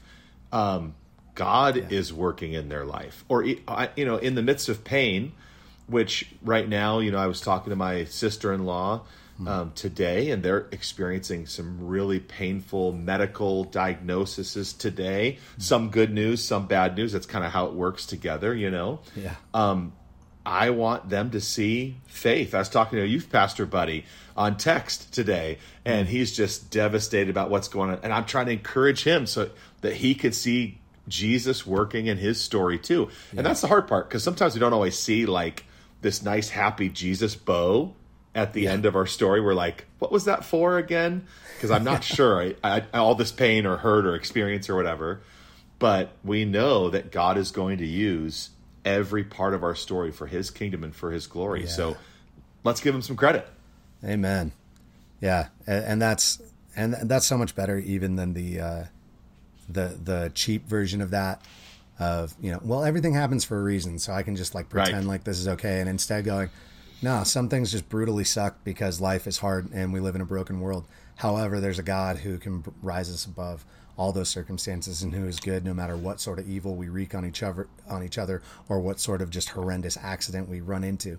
Still, there's a good and loving God who is faithful and gives us hope no matter what, which is just amazing and such a different perspective than um, the rest of the world. And so, in some of that uh, that you were just mentioning, you mentioned a couple of times, you know, that God does do incredible, miraculous things. And uh, you mentioned like your mom was sick uh, when you were a kid, and even some of the stuff with your sister in law um, today and whatnot. So, my question is what is the most radical thing that you have seen or experienced in following Jesus? Whether that's something incredible that God did, or something you witnessed, or something you were part of, or what, but what stands out as like the most radically awesome thing that God has ever Yeah. done? Yeah. Um, I, I, it's it's an easy answer for me. I, I'm trying to think of something that would be a little more nuanced, but this one just hit me in the face when I was in junior high and high school. I mean, my mom was diagnosed with a terminal illness, and she was going to die, and so the doctor said, "We don't have any hope. Uh, move move to wherever the grandparents live, so that your grandparents can help raise you." And so we did. We moved my uh, the end of my junior high years to Wyoming, to the middle of nowhere, because that's where Grandma and Grandpa lived. And I learned how to do the laundry. Uh, I'm still pretty terrible at it, but I learned. uh, I learned how to do the dishes. I'm actually a really good cook because my mom taught me how to cook, and my grandma is amazing, and uh, and God did a miracle, and so th- easily the most radical. I mean, she's alive to this day. Praise she's God. alive. We were we were we were texting. She's not a very good texter because she's like you know seventy five years old or whatever. She's not a great texter, but she's getting there. Yeah. And I saw God do a miracle. And she she was hmm. trying like experimental drugs and herbs and like hmm. everything natural, whatever she could get her hands on to try to stop the brokenness in her physical health. Hmm. Um, but I, I love telling that story because God used the people and He used the prescriptions and all that. But He did something supernatural that I still look back on and go, I know that we don't see Jesus like touching people and healing them today. Like He's not walking around telling people to walk. Or you know he's he doesn't do that. He's not here. He's in heaven. The Bible says preparing a place for us, right? Right. So, but I have seen Jesus heal. And Amen. he hasn't walked on the earth for thousands of years. 2,000 years he's been gone. But I've seen him. I am an eyewitness. You know, I'm, I'm teaching about uh, Thomas this weekend in, at youth group. And Thomas was an eyewitness to the healings of Jesus. And, you know, obviously he had his doubts too, which is a great story. I'm going to talk about that. But he got to see Jesus do those miracles. And, and then Thomas went on to change the world. I have seen Jesus do a miracle. Now, there is some mystery to God, and I don't know why he doesn't do this with everybody. I don't know why he chooses to show his power and his ability to heal to some and not to others. That is for God and for his kingdom to decide. All I know is my mom was on death's door and she is alive. And I will proclaim the healing name of Jesus until uh, it's my turn to go meet Jesus someday. So I've seen it. I'm an eyewitness. Yeah. Oh, praise God. That's awesome, man. And praise God that your your mom is still here. Um, Yeah, and- amazing. Yeah, and I, I think that there's a piece that you said at the end there that I think is so applicable uh, to so many things in life. Of uh, you, you know, you mentioned that like I don't know why he doesn't do this every time, but I've seen it happen, and I know it's possible, and I know he does do it. And I, I think there's a lot of hot topics out there. There's a lot of hard things that happen in life where we want it to be universally applicable. And that's just, I can't think of very many things in life where that actually, where any universal principle of this is how it works every time, where that holds up other than salvation. If you place your faith mm-hmm. in Christ, call him mm-hmm. Lord, believe that God raised him from the dead, you're in. That is universally true. It ha- it works every time. Yep. Short of that, nothing else in Scripture really is, or in life really, is completely applicable by like that. And even with modern medicine and all the things, we check stuff out, and it's like you know, I felt the same way they did. You know, they were fine. I broke a leg. You know, we we had the same kind of treatment done. They were completely cured of it. I was not, or they were not. You know, and all that stuff. It, why would we expect that to be any different spiritually and realistically? But we do, and we get really upset when it's not, and we try to Yep. find a, somebody else to blame for that when it's like, no, this is the chaotic nature of a broken world. Anyway, I don't need to preach at you uh, on that, but uh, but yeah, no, it. that's no, I'm in. That's amazing, man. I'm with you. Uh, okay, so uh, God, uh, Josh, thank you so much for uh, sharing that story too. That was. Um, I, I, I want to move on to something a little lighter and more fun, but I, I do want to acknowledge the um, just the openness there and, and how grateful I am to hear hear that because that's um, that's something that I was uh, I messaged you about this and, and I'd said before like I've heard you on a couple of podcasts other podcasts recently and they're all very like ministry leadership focused. So it's talking all these Very principles much and stuff. Yeah, and. I'm like I'm like I love all that. I love all that. I love all that. I've heard him say that from stage before. I've done that like I've read that in a book or a blog or what and um, and I was really excited about this interview for this reason because this is I feel like a, a different angle that we don't always get to hear in those things because like no I've got to talk about this is their topic so we've got to hit that that that or this is Yeah, my new thing to push so. I've got to be on to push my book or to push my new gig or um, you know you've got uh, the uh, early years of what's it called now early years of youth ministry The first few years of youth first ministry. few years So, because yeah, because that's a play from years with- from yeah. Doug's book first Yeah. two years of youth ministry I don't know how many times I I found I ran across youth pastors who found that in year three and felt like well that's not for me then and it was like if you haven't read it you need to start at the beginning I'm telling you Yeah, this is better Exactly. So now Uh, I'm like, where's to say few? It'll help kind of bring a few more people into the fold. at the front end of ministry ish exactly. That's it. That's it. no but on so on the fun side of things uh, Yeah, yeah, yeah. I know you are a huge Star Wars fan Oh, I've been wanting to talk about your shirt this whole time, Dude, come That's on a now. Great shirt. Right? It's so good. I um this is my the Father's Day tradition in my house is that I will get at least one Star Wars shirt. Uh, and then probably some bobbleheads. I've, you can't see them so good, but there's some Funko Yeah, Pop no, I see them there. And then there's um, I've got you know some mugs there. I got a little Millennium Falcon Bluetooth speaker up here and all that. My Star Oh, that's Wars poster awesome. doesn't have a place to hang, so it's just chilling on the floor right now because I'm in my garage. This is a fake office, and so Dude, it looks cool. I'm in my Um, garage. Yours looks way better than mine.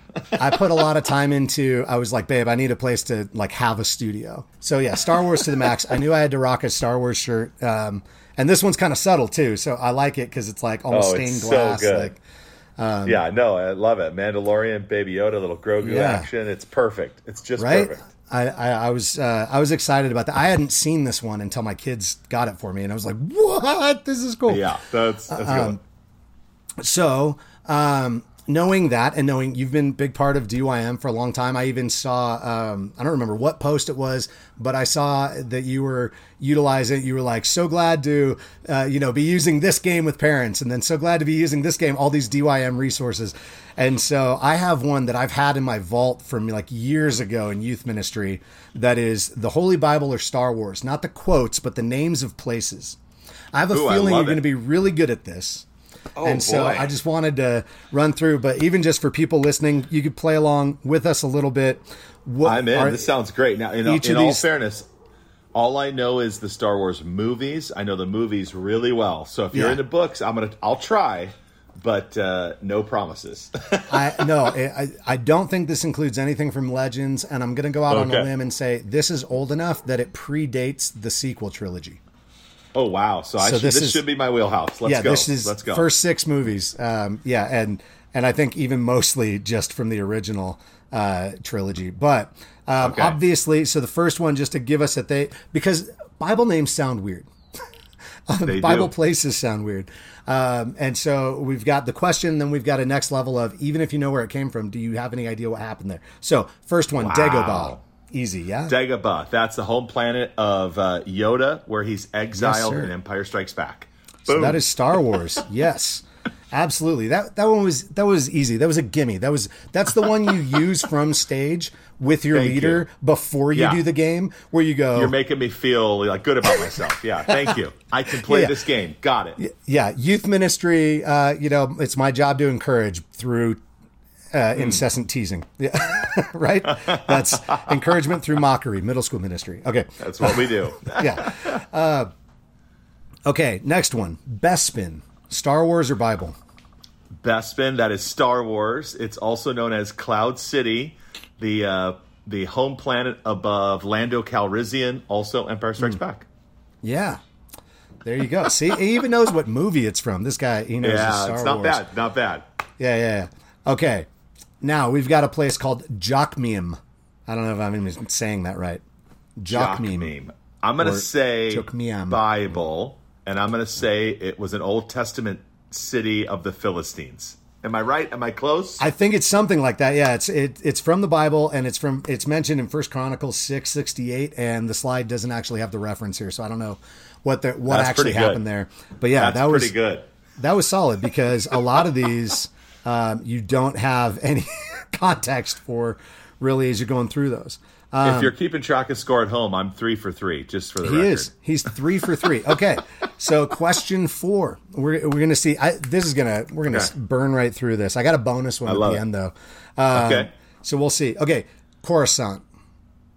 Coruscant, uh, the city planet, uh, home of the Jedi Temple, Star Wars. Yep. Yes. Absolutely. Yes. Okay. Uh, similar, um, you know, concept. Decapolis. Decapolis. Ooh.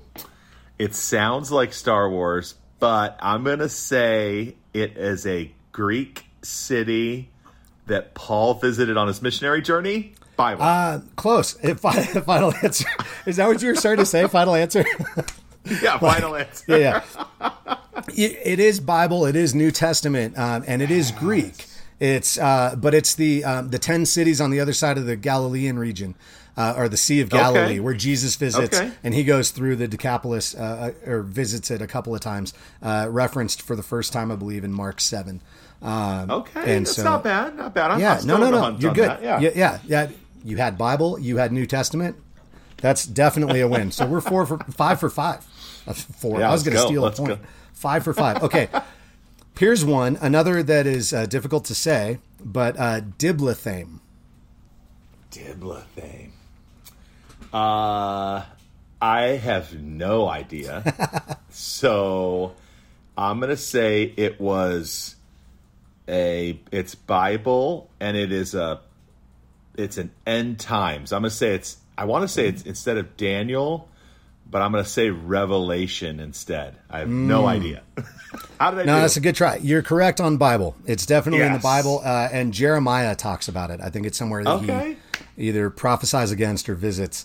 Um, again, I've got the reference Jeremiah 48, 22. I'll probably throw the re- all these random Bible verses in the show notes, and people will be like, "What is it. all this? Like, why is there random judgment in your show show description?" exactly. Here's a prophet for you. Boom. Yeah. All right, Edar or Edar. Ooh, that sounds so much Star Wars like. But I uh, Endor is the the planet with the Ewoks. Um, and there's all actually that's a good one because Endor, which I know is not what you're saying, but Endor is also in the Bible. Yeah. It's, It's a planet that was gonna be one of my bonus questions. Because Uh, and The it, answer's the both. Witch of Endor. Yeah, the Witch of Endor is uh, Saul uh, when he's being uh, chased by King David. Uh, visits the Witch of Endor. Uh, we'll Say this one again, just so I get it right. I want to make sure I Edar. get it. Edar. I'm going to say that Abraham made a sacrifice there, and it's in the Bible. I Whoa. I don't know. it's How something close? like that. Yeah, yeah. Genesis 35. it's Bible. Yeah, We are seven for seven. He's unstoppable, is- people. This is yeah. Bring on, bring them on. All right. Okay. Rapid fire. We got three left. Four. Okay, let's do it. A couple left. Um, wow, this has more questions than I thought. The numbering system is weak on this. It, it's like question answer question answer several questions, but they're all numbered you know, in order. I love it. they're Let's just say I'm ten for ten for ten. Yeah, yeah. So far, no, you're seven for seven so far, and I All think right, you're going to go, get there. let's go. Mustafar. Mustafar, uh, lava planet, Anakin and Obi Wan. Uh, Obi Wan has the high ground. Yeah, You were supposed to be the chosen one. yeah, they were the chosen one. Oh, Dude, man. I can't wait for the new Obi Wan show to come out too. It's gonna be so good. Yeah, I I can't wait. It I don't even care. Like there's so much rumor mill hate on it and every single Star Wars thing. Like I don't even care. Like people hate on it because it's not the story they wanted, but I'm like if you pull back and just objectively, Oh, yeah. it's still better than like any other sci-fi fantasy stuff out there. Exactly. Even even Yeah, episode 9 is still better than most of the sci-fi fantasy a- that's ever been made. Exactly. There was a time when no Star Wars was coming out ever again, and now we Right. get Star Wars every three months. I'm the happiest man ever. yeah yeah i know I, that's um, absolutely I, i'm right there with you i that and marvel i'm like look a bad marvel movie is still better than most of the other things i could watch so i'm Exactly. here for it exactly. so yeah i can't wait for uh, obi-wan speaking of mustafar um, did, have you seen the meme where uh, they're talking about like Padme coming off the ship and where she's like, "But Annie, what's happening to you? You're changing." And they're like, "Come on, real life like lady who's like 9 months pregnant with twins, she would have been like chucking his stuff off the ship and been like, "You know what? You stay here, jump in the lava while you're at it. I'm done with you." You know, like That's the true version, right that, there. that would have been so legit. Uh, as a father of twins, uh, I can say the hormones get real. So Yeah, yeah, we'll yeah. it at that. So true. my wife never threw my stuff out or threw me out, but um, it it's uh, yeah, it's a it's a rough life at times, you know. So true. Okay, here's another one that uh, could totally legitimately go either way. Ekbatana. Oh boy. I I feel like I know my Star Wars planets better than obscure uh, stories. So I'm gonna say a a Wookiee. No, it was a spice planet in Star Wars. Good guess, really good guess, Okay. but it's Holy Bible. It is Ah. Ezra six two. It is mentioned, and that is a biblical city Okay, of some I was sort. so close. I was Yeah. so close to, to running the table. Yeah, no, I, I, it's uh, so that's you're eight for nine. So that's Okay. we're still still in good. You get one more and you still pass with an A. That's Okay, uh, hard to I do better. this. I'll, Okay, I'll bring it home. And gosh, what a what a gimme on these. Okay, Uh, that's not even fair. Okay, Alderaan. Alderaan, Bail Organa's homeworld. Uh, Mm-hmm. Princess Leia, the adopted princess, was from there. It was blown up in Star Wars: A New Hope in 1977. Come on Drop now. the mic. Yeah, man. yes, and uh, oh, it randomly has two more that are numbered as as things. Oh, let's Uh, go. so let let's, Let's get go. you over a ninety percent. So you're at nine out of ten Yeah, right here- now. Okay, we let's got go. two Let's left. go. Kashyyyk. Kashyyyk Wookiee homeworld seen in uh, Revenge of the Sith as well, or Attack of the Clones, something like that. There we go. Ten out of eleven. Spelled with like and five Y's. right. Kashyyyk. Yeah. Yeah, exactly. It's spelled like Wookiee sick. Kashyyyk. Yeah. All right, that was a terrible. Do you have a good Wookiee? No, I no, not as good as that one. That was as good as you. I, there it is. There it is. Oh man, I I recently saw a clip of um uh, of like actual footage like before they add in the Wookiee growls and they have they have him just talking to Harrison Ford. And it's so weird. So that way Harrison can react to what's actually being said. And so, you know, you just hear him and he looks down and he's like he's like I think what they wanted was to come into the room, and he's like, "I know what they want." You're just like, "No, Chewbacca speaking English is terrible. I don't want that at all. That that needs to never happen for any reason. That was that was wretched." uh, I love it. I love it. Darth Vader, same way. I've heard him where they just have the guy talking before James Earl Jones's voice was put in, Yeah. and it just doesn't work. It doesn't work. Yeah. Oh man. Okay, so that was all of my that was all of my Bible trivia. My last one was the Endor one, but you still Oh. eleven out of twelve. Uh, well, at That's thirteen, pretty good. twelve out of thirteen because you you nailed that one too. So that's um, rock star status. for a bonus, That's just pure Star Wars trivia. This has nothing to do with the Bible, uh, although I dare you to find a way to make it. But uh, George Lucas randomly came up with his naming system for R two D two, the droid, Wow. which then he followed, uh, and you know all other droids kind of stuck with this system. Do you know where he got the inspiration Ah. for R two D 2s name? Oh shoot! I should know this. I, I first of all, I've met George Lucas before, What? and I've been to Skywalker Ranch, his property and and house. My family home. Sky- I wish. Skywalker Sound. I've been Yeah. ILM. I've been to all of it. Uh, I'm gonna say if it was like a tape recorder or a, a reel to reel deck that he named after, or something to do with editing. That's Mm-hmm. all I've got. If there's something in my head about it, but I, I don't think I have it quite right. Yeah, no, that that's uh, pretty much that. He was formulating the story for Star Wars while working on American Graffiti, and he looks over at and the reels, the big film reels that they were shooting on at the time, were called R two and then Dialogue two, and so it's labeled with R two D two, and he wrote that down and, and made it the droid for that, and then he Uh, stuck pretty with that sure kind of that weird. counts. Yeah, that, was counts. it, man. Come on. So you're there. you were right there. And bonus points for uh, knowing, uh, you know, for having been to Skywalker Ranch because I haven't. Right. th- those are like dream pilgrimage pilgrimages. You know. It was an amazing experience. I got to do it right around the time the Phantom Menace uh, came out on DVD. They invited a few people out to see it early, so I watched the Phantom Menace with George Lucas uh, in like 2001. Uh, Would change my life. It was unbelievable. Wow, man, that's that's amazing. there that's you go. that's very very cool. I it took me a long time. No, I was very excited, and then also like immediately walking out, going, "Oh, I can't with Jar Jar." I remember that. I remember Same. being upset with Oh, that. same. But everything else, I was like, "Wow!" Because and still to this day, like Oh, the yeah. the closing battle uh, between Darth Maul and Obi Wan and Qui Gon is exactly. the best Star Wars Exactly duel. the pod the pod race sequence. Like there's so many great moments, but yeah, Yeah. there was some uh, in it too.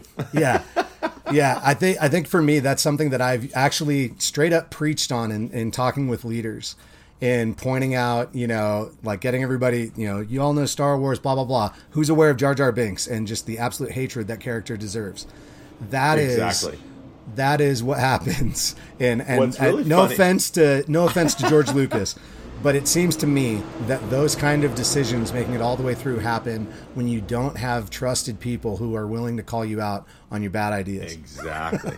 exactly. They just rubber stamped it, and here we are having to deal with that for forever. Yeah, because I mean, uh, especially in those days, all the people involved at ILM and everything else, and, and Skywalker Sound, and, and all the different aspects of all of their effects that had to go in to make a CGI character.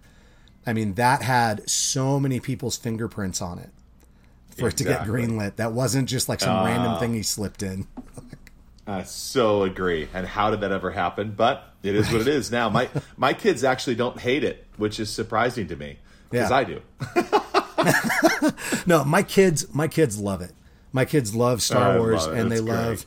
Um, yeah, I I really I really appreciate some of the things that they have caught on to because of that. And even like when I told my kid that I was going to be on with you, and I was like, I got to pick out a Star Wars shirt. Help me, you know, which one which one should I wear today? Because I was like, I'll let you guys decide. And then uh, and then she ran and got and she's got a hat, you know, with the print under the bill like this, but it's Luke Yeah, and Vader yeah. fighting, and it says Star Wars here. And so she was so she's like, well, I'm going to wear this. I should wear it more. And I was like, absolutely, you should.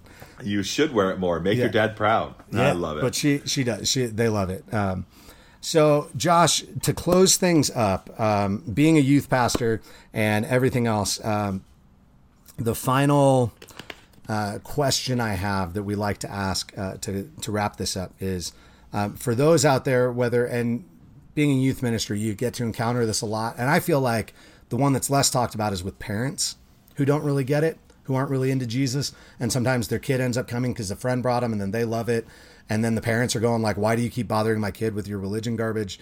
and all this kind of stuff. So whether it's a middle schooler that's questioning why, or a parent, or just a friend, your neighbor, whoever, why why is Jesus so radically awesome that like what is so great about him that he's worth following? Yeah, uh, it's a great question. Um, well, first, I've experienced it, and so I can tell you from this side, um, it's a better life. It's a better mm. life. You can make sense of the world uh, when you know and follow Jesus. Because his story that he's telling, I mean, you have a creator, someone who loves you, you have a purpose. Mm-hmm. Like so many people, especially teenagers, are just wandering without purpose in their life. And they're not even sure why they're here. And if we're all just a big accident, like what are the chances of it? Life is less valuable. And I'd mm. say when when you know and follow Jesus, there's a purpose and plan for your life. There's a reason why you're here.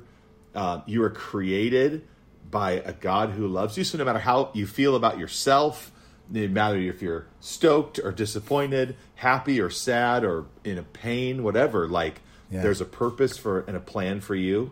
So I would say you could try a lot of other things. You could chase a lot of other things. You could have a a story that, but man, you can also follow him and let him guide and direct your story. Mm-hmm. Um, I've experienced that I want, want, want it any other way. So it would invite you uh, into that story as well. Awesome. I love it, man. That's, that's so good. And 100% agree. Um, I, I think the, the more I look at it, the more I see Jesus is uh, the best answer to all of it. And, yeah, and hope on top of that more than just an answer. It's the solution, which is even better, right? So, you man, thank you. Thank you for being here and your generosity and sharing stories and just man having a having a good time, having a laugh, uh, having a good chat. If people want to follow up with you uh, about anything, if they want to connect with you, or you just have yeah. where where do you want to point people? What do you what do you want to plug? I know you got your uh, the new first few years of youth ministry and stuff. Where can people get all of that stuff? Sure. Yeah, just follow me on at uh, Joshua Griffin on anything on Instagram, Twitter, whatever. Uh, you probably Google me and find me, whatever. Uh, but would love to just journey with you as you're mm-hmm. following Jesus or doing youth ministry or in in a youth group somewhere, whatever. Uh, I'm in, and uh, I think uh, hopefully you'll see somebody who's trying to follow Jesus as well. And so, thanks for letting me be a part of the show, Brian. Always, Absolutely. always cool to be with you and see you again. Yeah. And uh, and may the force be with you. That was awesome. Yeah. may, and may the force are also with you. Yeah. I'm always waiting for that in Star Wars movies. They're like, may the force be with you, and also with you. What? What? And also with you. oh man! And I can say uh, uh, on the uh, for anybody listening to this who's gotten this far, um, on what Josh just said, very few Hopefully, yeah, uh, based on our stat. No, um, but what Josh just said about uh, if you run across him, what you'll see is somebody trying to follow Jesus. I can say from uh, I'm not anybody. Um, you know, I don't know all the all the famous people. I, I'm not the famous people, but what I can say is I've run across enough people who nobody knows about to people who you know I've you know got several books with their name on it as the author, and Josh is one of the real ones everywhere I've encountered you, man, it's been consistent. I've seen you, you know, behind behind the scenes uh, when things are going sideways and we can't find Doug Fields at the conference. and I've seen you running uh, leader meetings. I've seen you on stage preaching to teenagers. I've seen you just, you know, randomly running into people in a hallway that nobody's paying attention to. And I've seen you, uh, you know, while we're trying to figure out how to fit, you know, 20 more people into one tiny hotel room to watch the next episode of Mandalorian that came out. Oh, and uh, memory I will never forget. yeah, and in every case, um, there are reflections of Jesus in who you are, and I really appreciate. Yeah. I deeply appreciate that. I see the same guy on stage talking to thousands of people that I do one on one or with just a couple of people. It's an inspiration and a challenge. So thanks, thanks man. man. That means a ton to me. I appreciate it. Uh, that's who I want to be. I want to be uh, like my dad, who who preached from the pulpit and then lived it out and uh, I'm trying. So yeah. that that means more to me than you'll know too, Brian. Thanks, oh, man. Deeply appreciate it, Josh. Thanks for being on the Be Rad for Jesus podcast. You are rad for Jesus. Okay, that's it for this week's episode of the Be Rad for Jesus podcast. I hope you enjoyed it. I, if you've stuck around this long, you either hate us so bad you want to find out where to complain, or you really loved it and you want to come back for more. I want to tell you how to do that you can go to beradforjesus.com And we have links to everywhere you can stream and subscribe to our podcast. We have episodes, we have show notes, all on there. Or you can find us on anchor.fm or on the Anchor app. You can find us on Spotify, on Apple Podcasts, Google Podcasts, Stitcher. And if there's another platform that we don't offer yet, hit us up on the website or through Anchor and let us know where you listen to podcasts and where you would like to hear or engage with this. If you do enjoy the podcast, would you consider leaving us a review, leaving us a rating, sharing it with a friend, posting it on social media, and or even going above and beyond and supporting this podcast? You can do that on Anchor, and uh, that would for sure help us make more episodes of this podcast because caffeine definitely fuels just about everything we do, almost as much, but not quite as much as the Holy Spirit and our love for Jesus. That said, I hope you have a rad day. Go out and do something incredible. Be rad for Jesus because following Jesus is radically different and radically awesome.